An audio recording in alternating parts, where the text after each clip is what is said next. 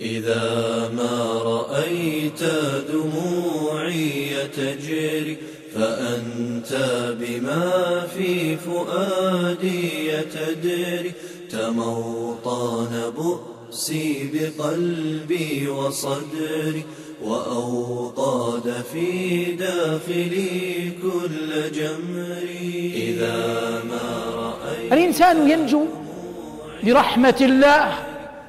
إذا حقق التوحيد في قلبه. ينجو بمعنى أنه سيكون مآله إلى الجنة. والعاقل عندما الآن هذا مثل أضربه لك يضيق عليك في مكان وتريد أن تخرج عقلا تحاول أن تخرج عضوا ماذا؟ عضوا عضوا أو يوجد لك شيء محفوظ والمكان مغلق صغير المخارج. فأنت الشيء الذي تريد أن تخرجه لا يلزم أن تخرجه بالكلية. حرره شيئا شيئا واضح؟ إذا ثبت هذا عقلا ولا يجحده إلا مكابر حتى جسدك حرره من النار جزئيا. الله عز وجل يقول إن الله حرم على الأرض حرم على النار أن تأكل أعضاء السجود. فالمؤمن يكثر من السجود الآن ضمن برحمة الله أن هذه أعضاء السجود لا لا تحرق.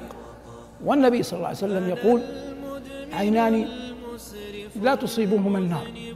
عين بكت من خشية الله وعين باتت تحرس في سبيل الله. فيتوخى الإنسان ليلا ليلة من الليالي في بيته لا يراه فيها أحد. يقوم يصلي يقرأ القرآن يكثر من ذكر الله يستدر رحمة ربه يردد آيات يعظم الله جل وعلا فيها يتوسل إلى الله بعظيم كرمه بعظيم إحسانه بجليل منته ينكسر بين يدي الله يظهر إلى الله جل وعلا فقره يظهر إلى الله جل وعلا مسكنته يعترف لله جل وعلا بخطيئته يفرح أنه عبد لله. يفرح أنه عبد لله. ويفرح أن الله قبيله عبد طاعة. ويفرح أن الله قبيله عبد طاعة. كل الخلق عبيد لله عبودية قهر. حتى فرعون وإبليس. لكن ليس كل الخلق عبيد لله عبيد طاعة.